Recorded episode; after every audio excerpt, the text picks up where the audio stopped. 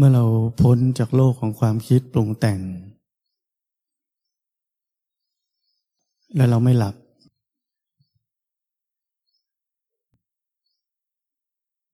กิริยาแค่รู้สึกจะเกิดขึ้น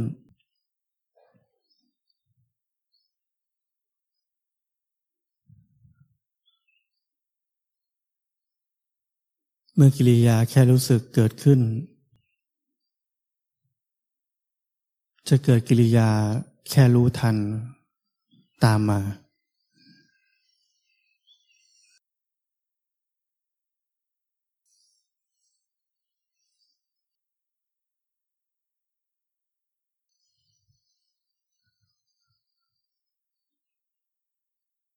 จะเกิดกิริยาที่เรียกว่าอยู่กับปัจจุบัน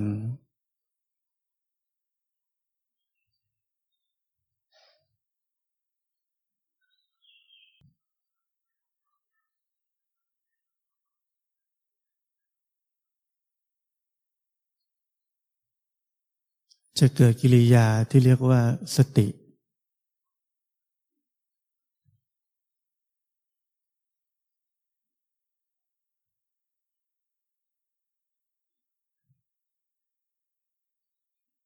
จะเกิดความรู้สึก ของจิตใจที่ไม่ฟุ้งซ่าน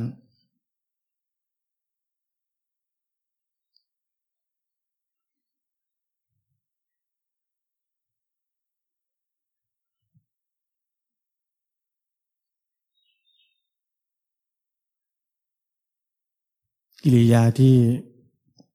ไม่ฟุ้งซ่าน เป็นกิริยาของสมาธิ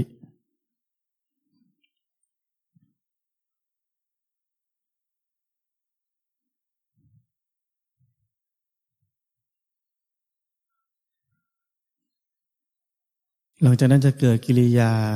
ของการรู้เห็นกายและจิตใจนี้ตามความเป็นจริง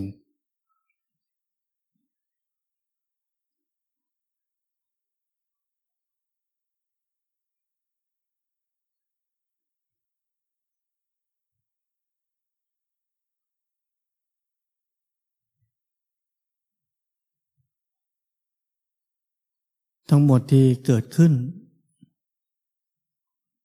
เกิดขึ้นจากเหตุอันเดียว คือพ้นจากโลกของความคิดปรุงแต่งทั้งปวง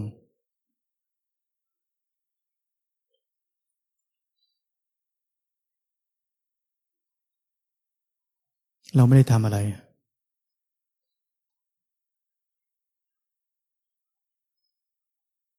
เราไม่ต้องทำอะไร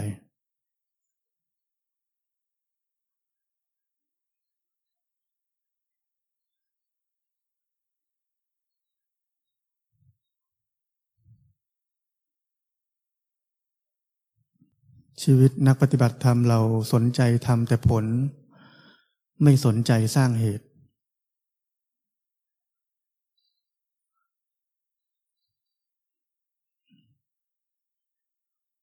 นั่นคือสิ่งที่ขวางทางการปฏิบัติธรรมเราตลอดชีวิต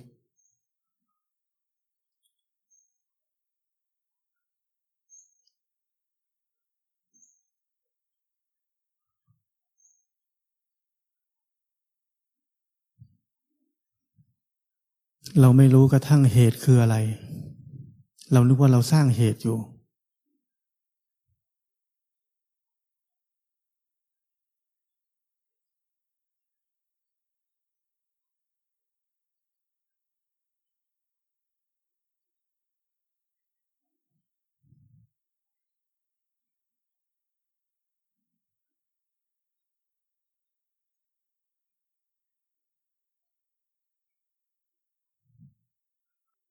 ความรู้สึก ความคิด อารมณ์ทางใจ มีแรงดึงดูดมหาศาล ดึงดูดได้อย่างรวดเร็ว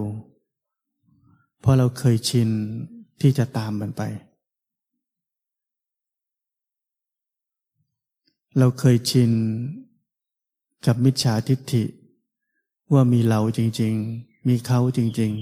ๆ มีคนจริง ๆ เรื่องทุกอย่างในโลกนี้เป็นจริง เราเคยชินแบบนั้น เคยชินมานับพบนับชาติไม่ท้วน เพราะนั้นเมื่อสัญญาใด ๆ เกิดขึ้นในใจเรา เราพร้อมจะปรุงแต่ง สร้างเราสร้างเขา สร้างอารมณ์ สร้างความรู้สึก สร้างความต่อเนื่องของความเป็นเรา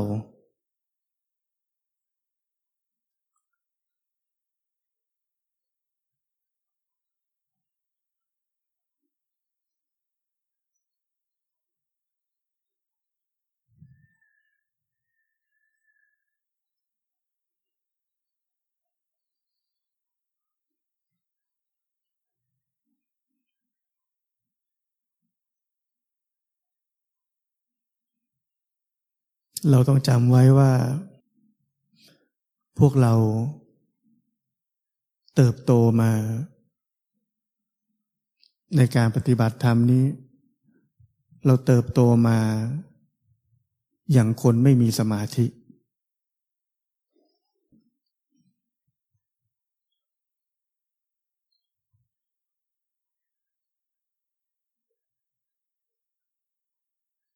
พราะนั้นหน้าที่ของพวกเราทุกคน ที่รู้ตัวว่าเรามีสมาธิน้อย สมาธิเรามีแวบๆแล้วก็หมดไป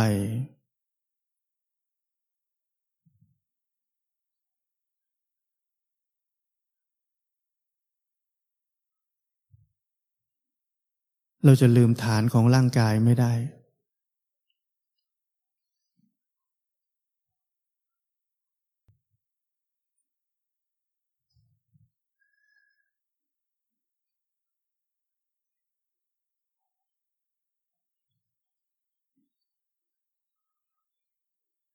ราะนั้น หลักที่ผมสอน รู้สึกตัวพ้นออกจากโลกของความคิดปรุงแต่ง สองอย่างแรกที่เราต้องมีเป็นบาทเป็นฐาน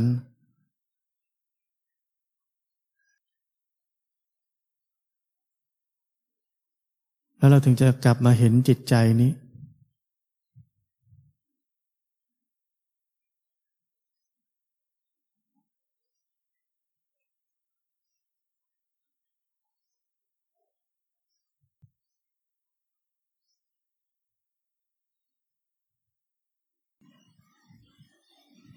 อันนี้เป็นสาเหตุที่ว่าหลวงพ่อเทียนทำไมถึง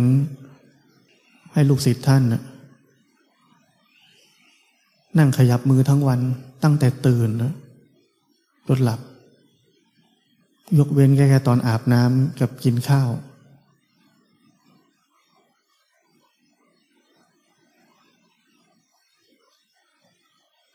เพราะท่านไม่ได้มาสายสมาธิเหมือนกัน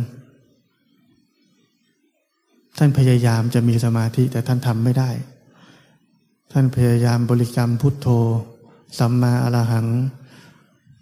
ทำหลายอย่าง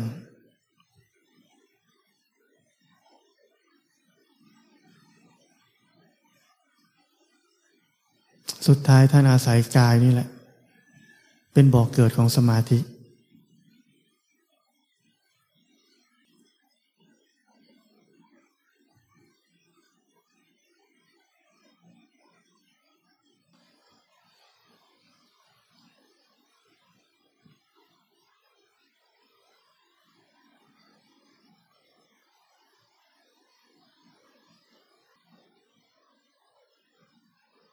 แต่การปฏิบัติธรรมนี้ มีความผิดพลาด ในหลายรูปแบบ เรียกว่าหลากหลายสไตล์เลย พอบอกว่ารู้สึกตัวมันก็ไปเพ่งตัวแทน รู้สึกร่างกาย มันก็ไปเพ่งร่างกาย ไม่อยากให้ลืมจะได้มีสมาธิ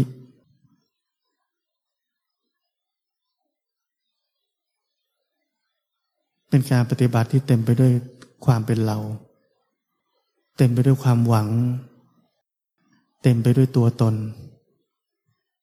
เต็มไปด้วยเป้าหมาย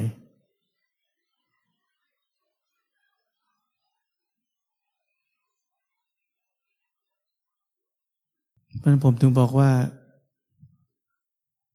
เพียงแค่เราพ้นออกจากโลกของความคิดปรุงแต่งทั้งปวง แล้วทุกอย่างจะเกิดขึ้น ความรู้สึกตัวจะเกิดขึ้น กิริยารู้ทันจิตใจจะเกิดขึ้น สติจะเกิดขึ้น สมาธิจะเกิดขึ้น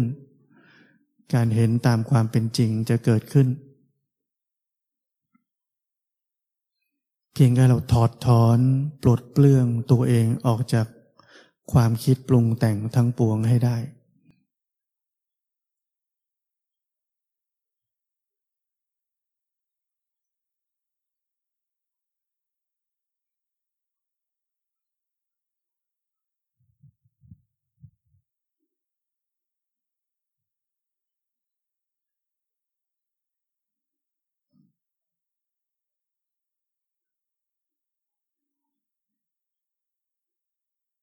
เราลองสังเกตชีวิตเรา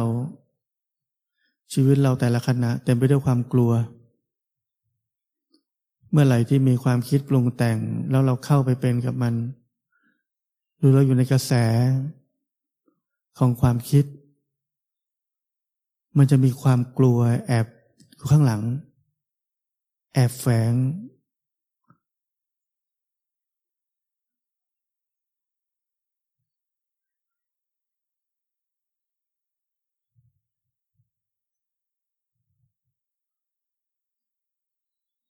แต่เมื่อไรที่เราพ้นออกจากโลกความคิดปรุงแต่งทั้งปวง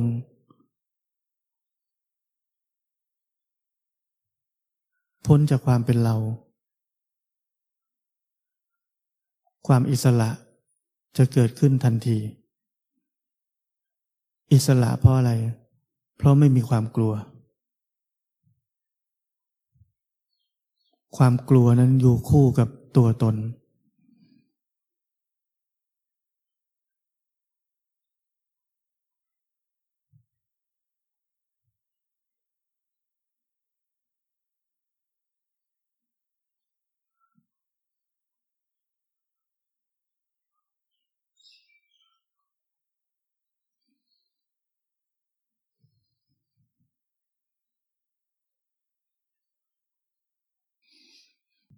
เราอยู่ในความคิดมาทั้งชีวิตแล้ว ความคิดไม่ว่าดีแค่ไหน เลิศประเสริฐแค่ไหน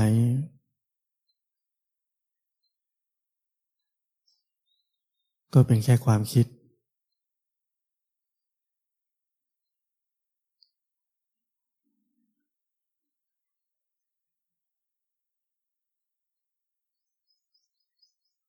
เป็นสิ่งที่จะสร้างความเป็นเรา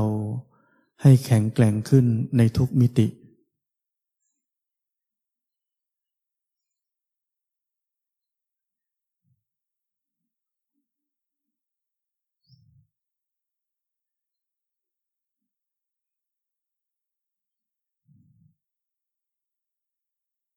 เพราะนั้นทุกวัน เราต้องสอนตัวเอง สอนตัวเองที่จะมีชีวิตใหม่ ชีวิตที่พ้นออกจากโลกของความคิดปรุงแต่งทั้งปวงให้ได้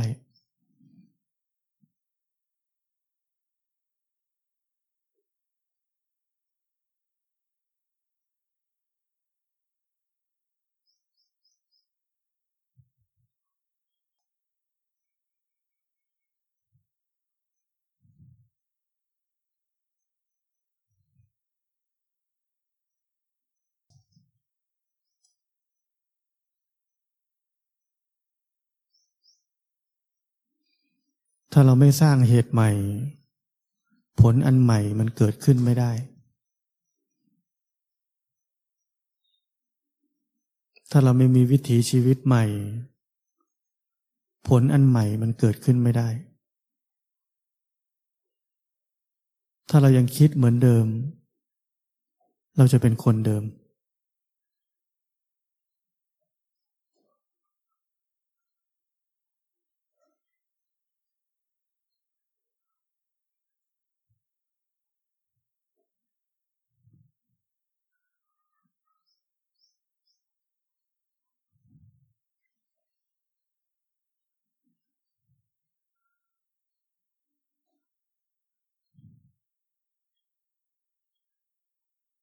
แต่เรายังใช้โครงสร้าง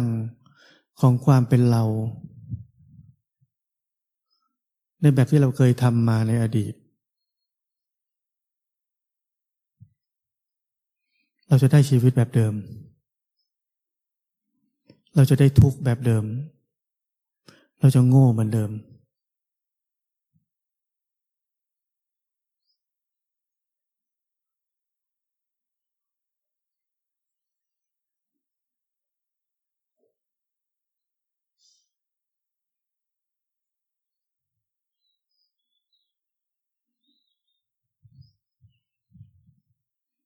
ผลอันใหม่ ไม่สามารถเกิดขึ้นจากเหตุแบบเก่าได้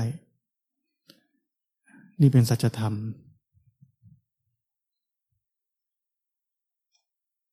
ไม่มีทาง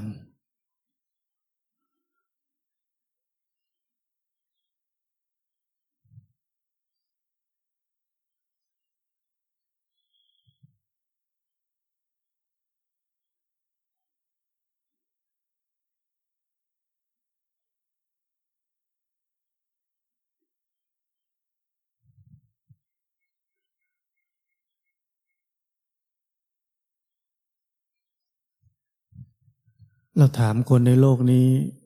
ที่เกิดมานี่เหมือนเทวดา จิตใจเหมือนเทวดา มีบุญเหมือนเทวดา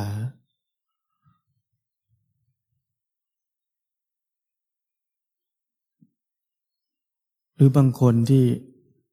ทำอะไรก็สำเร็จทุกอย่างทำชั่วก็สำเร็จทำดีก็สำเร็จ เป็นคนชั่วก็สำเร็จในทางชั่วได้ ถามคนเหล่านั้นมีทุกข์ไหม ไม่มี เพราะอะไร พอใจอะไรก็ได้อย่างนั้น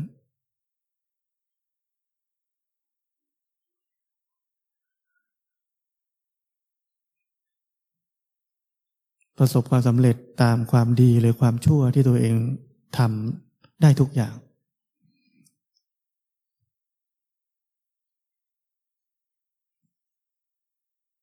มีความสุข ไม่ทุกข์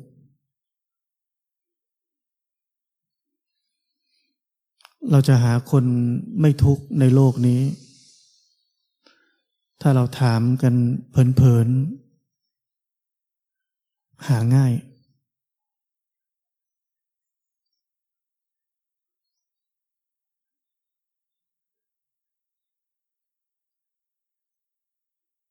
แต่จะหาคนที่พ้นออกจากโลกของความคิดปรุงแต่งทั้งปวงได้ หาไม่ได้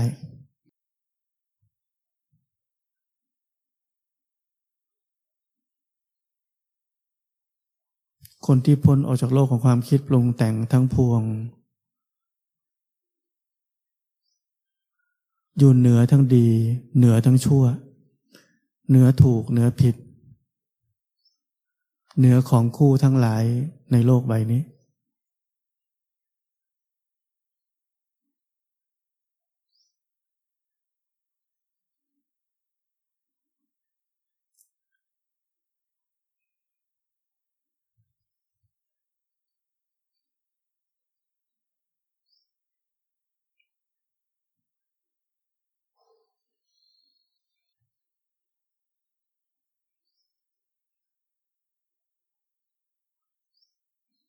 การปฏิบัติธรรม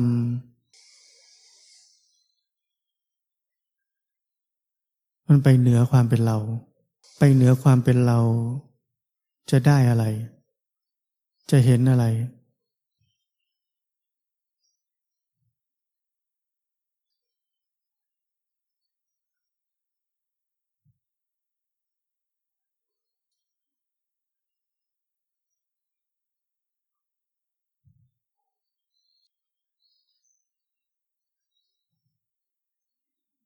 เพียงแค่เราพ้นออกจากโลกของความคิดปรุงแต่งทั้งปวง การปฏิบัติทั้งหมดจะเกิดขึ้น เป็นการปฏิบัติที่ไม่ใช่เราปฏิบัติ จิตมันปฏิบัติของมันเอง เรามีแค่หน้าที่เดียว พ้นจากโลกของความคิดปรุงแต่งทั้งปวง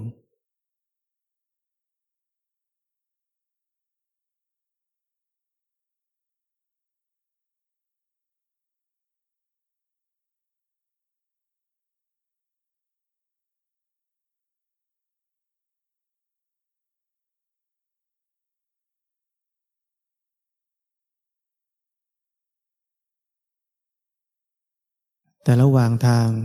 มีศิลปะ ศิลปะจะเกิดขึ้นระหว่างทางคำสอนมากมาย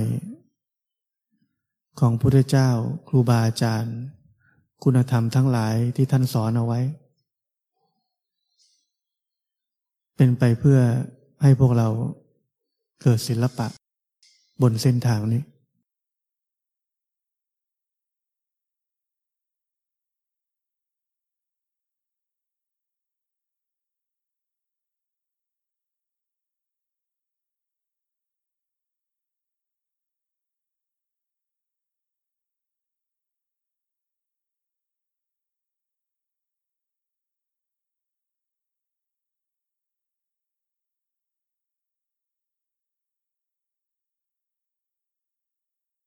ศิลปะนี่มีหลายแง่หลายมุม พูดกันไม่หมดหรอก พูดไปก็ มันยังไม่ถึงเวลาที่ศิลปะนั้นจะเกิดขึ้นกับเรา มันก็ไม่มีประโยชน์อะไร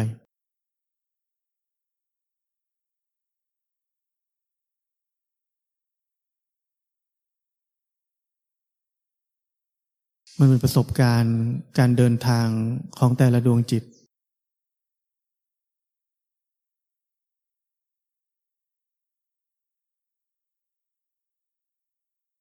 มีครูบาอาจารย์คอยชี้แนะ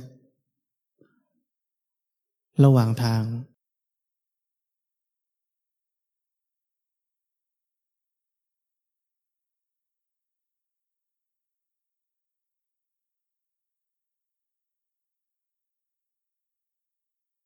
แต่ไม่ว่าอะไรจะเกิดขึ้น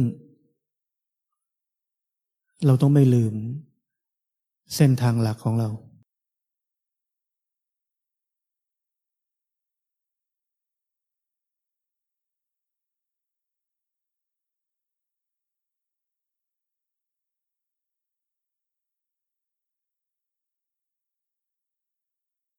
พวกเราลองดูตั้งแต่ตอนนี้ พ้นออกจากโลกของความคิดปรุงแต่งทั้งปวง แล้วการปฏิบัติมันจะเกิดขึ้นเองจริงไหม สิ่งต่างๆที่เราคิดว่าเราควรจะมี มันเกิดขึ้นเองจริงไหม ลองทำแค่อย่างเดียวแค่นั้น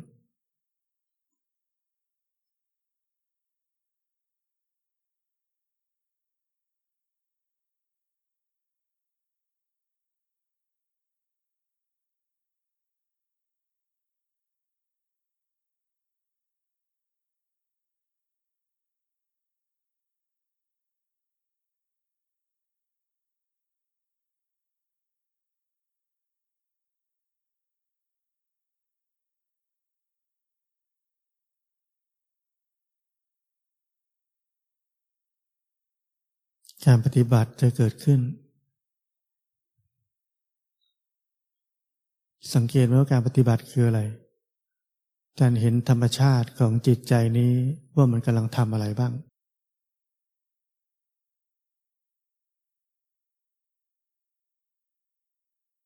เราไม่ต้องรู้ด้วยซ้ำว่ามันเป็นไตรลักษณ์ มันเรียกว่าไตรลักษณ์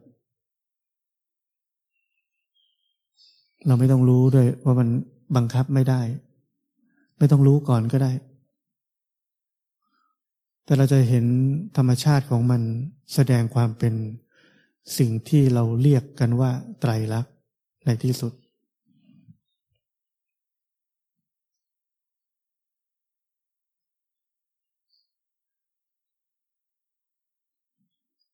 ความเข้าใจในไตรลักษณ์ไม่ได้เกิดจากความคิด เกิดจากการเห็น ไม่จำเป็นต้องมีเป้าหมายว่าจะเห็นไตรลักษณ์ด้วย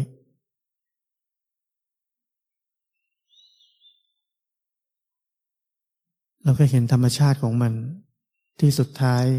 ชื่อว่าไตรลักษณ์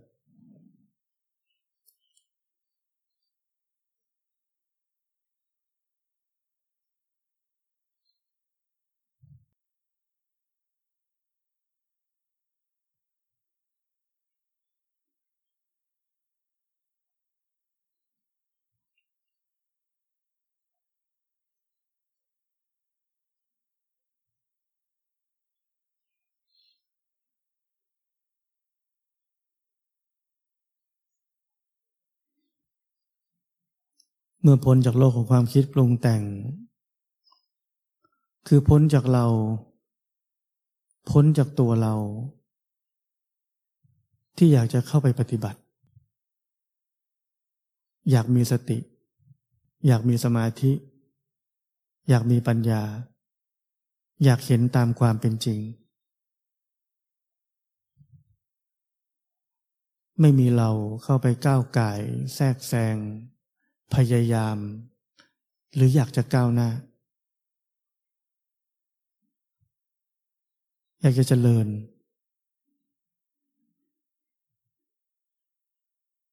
การพ้นจากโลกของความคิดปรุงแต่งทั้งปวง คือการเอาอุปสรรคที่เรียกว่าตัวเราออกไป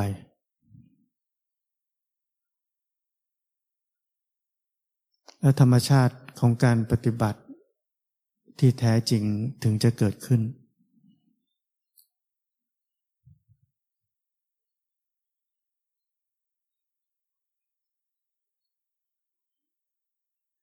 เพราะนั้นเส้นทางของพุทธะหลวงปู่ดูลท่านสอนไว้คำสอนของพุทธะทั้งหลาย ก็เป็นไปเพียงเพื่อ ปลดเปลื้องพวกเราทุกคนออกจากความคิดปรุงแต่งทั้งปวงให้ได้ และเราจะได้เริ่มปฏิบัติธรรมอย่างแท้จริง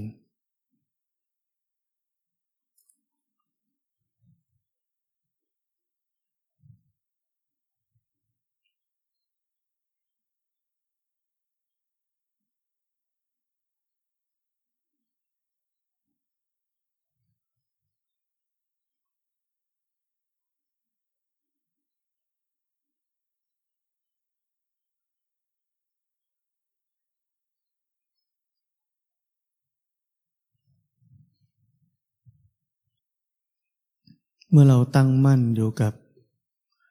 กิริยาของการพ้นจากโลกของความคิดปรุงแต่งทั้งปวง เมื่อจิตนี้ไปคิด เราจะรู้ทัน เราจะเห็นมัน มันจะดึงดูดเราไม่ได้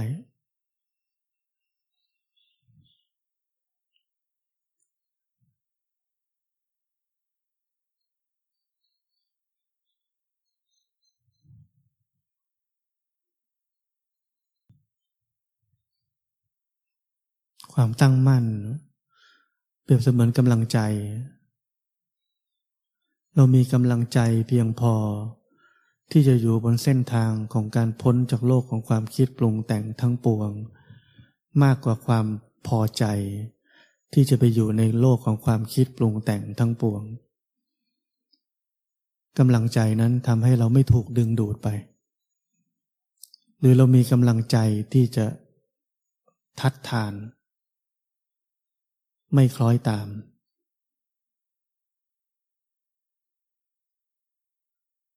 จนแรงดึงดูดนั้นหมดไป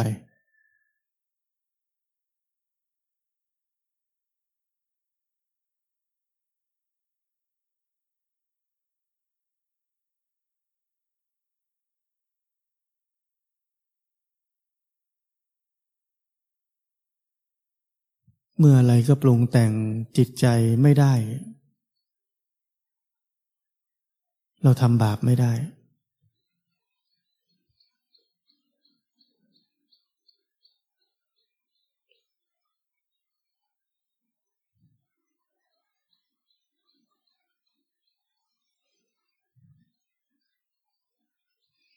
และนี่คือคำสอนข้อแรกของพระพุทธเจ้าคือ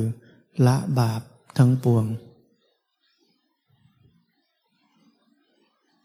พ การละบาปทั้งปวงได้ทำได้ง่าย ๆ แบบนี้ คือพ้นจากโลกของความคิดปรุงแต่งทั้งปวง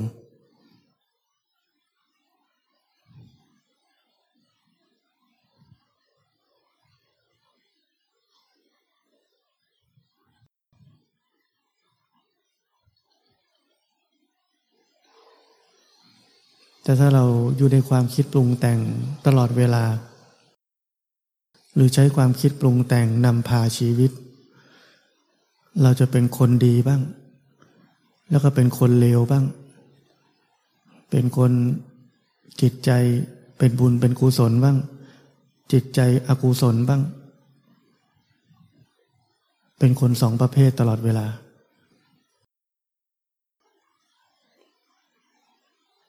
เราจะไม่พ้นจากคน เราจะไม่พ้นจากการทำบาป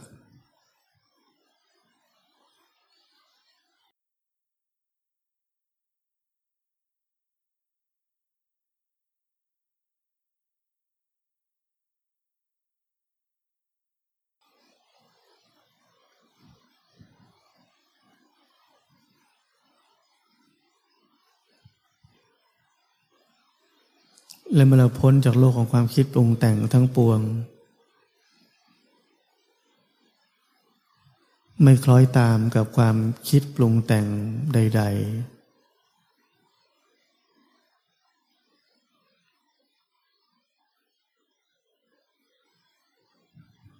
สิ่งใหม่จะเกิดขึ้น สิ่งนั้นเรียกว่าปัญญา เราจะมีปัญญาที่พ้นจากอัตตาตัวตนนี้นำพาชีวิตไป